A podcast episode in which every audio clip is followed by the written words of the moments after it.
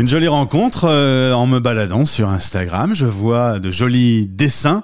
Je me renseigne un peu et derrière ces dessins, il y a la main de Clémentine. Bonjour Clémentine. Bonjour Gauthier. Tu t'es installé à Amsterdam, mais on va rembobiner un tout petit peu. Tu es originaire de Meurthe et Moselle. Euh, ton père était militaire, tu as vécu 12 déménagements, tu as, passé ton temps à, changer d'amis et changer de, de région?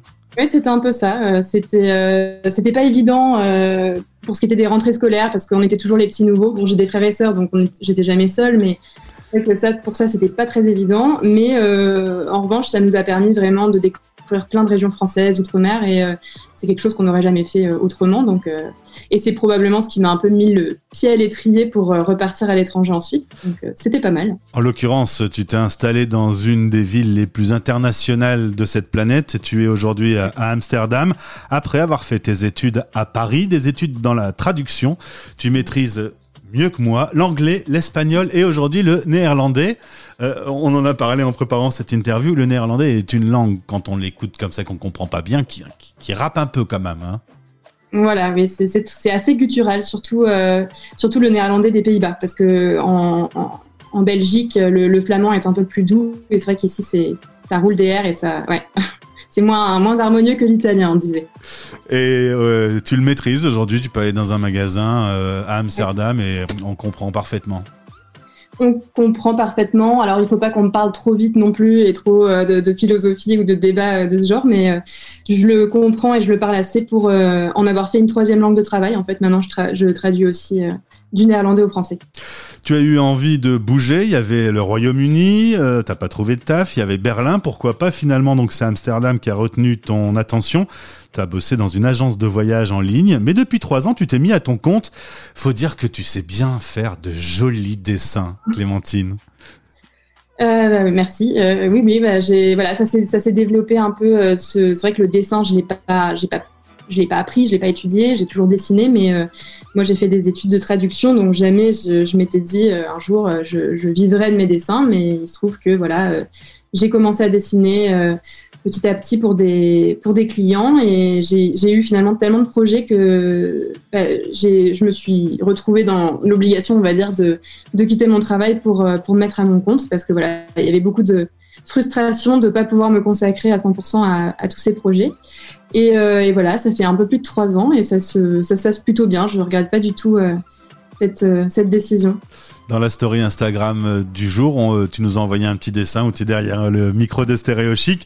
Depuis toute petite, je suppose que quand tu avais une feuille de papier et un stylo, ça venait tout seul au, bout de ton, au bout de tes doigts? Je raconte souvent la même anecdote, mais quand j'avais deux ans, dessiné sur les, sur les murs de ma chambre et mes parents m'ont demandé euh, qui avait fait ça. Et j'ai accusé ma sœur qui avait quelques mois et qui pouvait même pas tenir un feutre dans les mains. Donc ça, on va dire que ça a commencé à ce moment-là et puis j'ai, j'ai continué. as eu l'occasion d'écrire deux livres, euh, l'un qui s'appelle Le Tour de France des expressions régionales. Euh, on a plein d'expressions de ouf, ça t'a inspiré? Ça m'a, ça m'a inspiré. En fait, ce, dessin est parti d'une lecture. j'ai lu la trilogie de Pagnol euh, et, je me suis rendu compte qu'il utilisait pas mal d'expressions justement du Sud qui me, que je trouvais très imagées et, très drôles. Et donc j'ai fait pour un de mes clients, euh, Babel, j'ai fait un dessin sur les expressions du Sud de la France et euh, qui en fait a attiré l'œil de, de, mon éditrice qui est arrivée avec ce projet en fait en me proposant de, de faire un tour de France des expressions régionales illustrées. Donc voilà, j'ai fait une sélection de celles que je trouvais les plus rigolotes et, et voilà, ça fait, ça fait un petit livre sympa. Moi, j'ai toujours du mal avec les expressions. Je les connais, mais je sais pas mettre les bons mots au bon endroit. Euh, c'est quoi ton expression française préférée? Ah oui, on me l'a pas mal posé avec euh, le livre, justement. Euh, alors, il y en a tellement. Il y en a une du Sud qui est tu attends alors voilà. Ah tu fais comme moi tu fais... ça me revient je mélange tout non j'aime bien euh, c'est le pompon sur la Garonne par exemple. Ah euh, euh, qu'est-ce qu'il y a d'autre il y en a tellement là il y en a aucune qui me revient. En tout cas le, pompon sur la Garonne évidemment quand tu es illustratrice tu vois y a les, les images viennent un peu toutes seules. Il y avait beaucoup notamment les expressions de Bretagne euh, tournent toutes un peu autour de l'alcool, étonnamment. Et là, j'ai vraiment pris beaucoup de plaisir à les illustrer. Et, elles sont particulièrement. je crois que c'est peut-être la région que j'ai préféré illustrer, justement. Tu as été repéré par Courrier International pour lesquels tu travailles sur le blog, tu, tu, fournis des dessins sur des thématiques et tu as même sorti un bouquin qui s'appelle Les Expats. Alors sur la radio des Français dans le monde, parlons-en de ce bouquin. Qu'est-ce qui t'a inspiré chez les expats?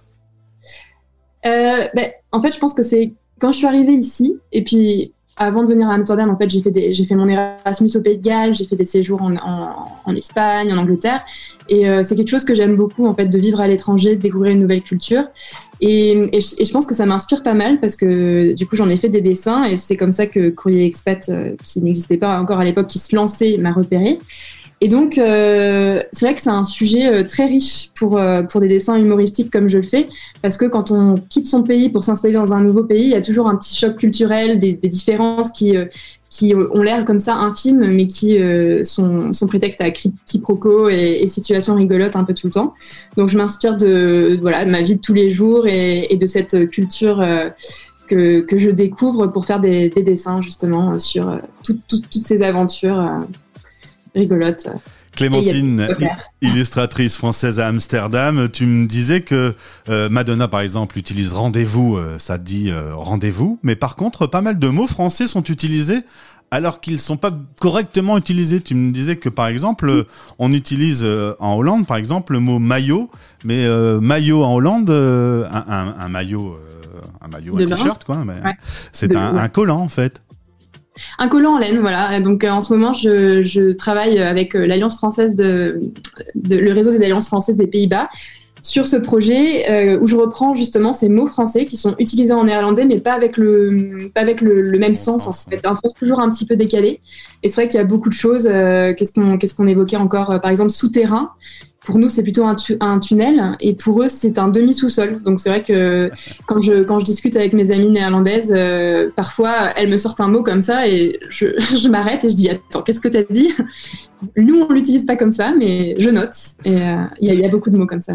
On a pu voir tes dessins sur euh, un site de mariage, sur l'application Babel, on l'a dit. On l'a dit également pour Courrier Expat, euh, pour Evian également. C'est drôle quand on fait un, dessin comme ça chez soi, parce que je suppose que tu travailles de chez toi maintenant, de se retrouver en voyant, en voyant ton œuvre un peu partout se diffuser. C'est un vrai moyen de communiquer le dessin. C'est un moyen, oui, c'est sûr que, et je pense que c'est la force justement du dessin, c'est que, euh, euh, comment dire, pour communiquer quoi que ce soit, c'est tellement visuel que, c'est l'idéal en fait. Et, c'est en fait grâce à ça que, que je peux vivre d'ailleurs. Euh, non, c'est chouette. Et puis en fait, les réseaux sociaux aujourd'hui sont, une telle vitrine que qu'en fait c'est incroyable. J'ai même presque pas besoin de chercher des clients. ils voient passer mes dessins et ça leur donne des idées. Donc euh, non, c'est sûr, c'est un, un, moyen de, de, communiquer les choses qui est vraiment très chouette et, euh, voilà. Euh, dernière chose sur ta vie à Amsterdam, euh, c'est, on l'a dit, une ville très internationale, euh, une ville où, au final, on se rend compte que le français est très en décalage avec la culture hollandaise, la, le travail, la, les relations humaines par rapport à la France, qui a tendance à souvent ronchonner et se plaindre. Tu sens cette différence culturelle? C'est vrai que pour un pays qui est aussi proche de la France, il y a quand même pas mal de différences culturelles qui sont pas des grosses différences euh, qu'on voit tout de suite d'emblée de jeu.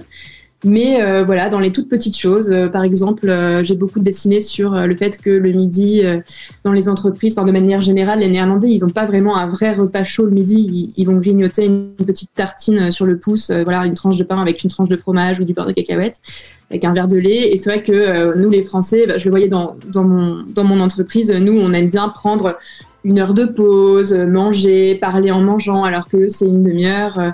Mais en contrepartie, ici, on finit le travail beaucoup plus tôt, donc euh, à 17h30, euh, tout le monde, tout le monde part, et, c'est vrai que ça permet d'avoir une, une vie euh, quand même plus, comment dire, un, un, bon équilibre entre la vie pro et la vie perso. Quelque chose qui est, bah, moi j'étais à Paris juste avant de venir ici, donc c'est quelque chose que j'ai remarqué. Et puis, je sais pas, le, le simple fait de tout faire à vélo, de c'est vrai que c'est la chose que les gens remarquent le plus quand ils viennent visiter Amsterdam ou les Pays-Bas de manière générale. Il y a beaucoup de, voilà, de petites différences comme ça qui sautent pas aux yeux d'emblée de jeu, mais qui, qui sont là et qui sont hyper intéressantes. Mais Clémentine, tu es très bien là-bas. Je suis très bien. Pour l'instant, je... Découvrez ces dessins, c'est fabuleux, j'adore, c'est simple et efficace. Euh, D'ailleurs, tu m'as mis blablabla bla, bla à côté de ton micro, comme si les animateurs ils disaient des bêtises tout le temps. et, et, tout est efficace, j'aime beaucoup. Merci d'avoir répondu à cette interview, Clémentine. Je vous souhaite une belle journée euh, à, à Amsterdam. À bientôt. À bientôt.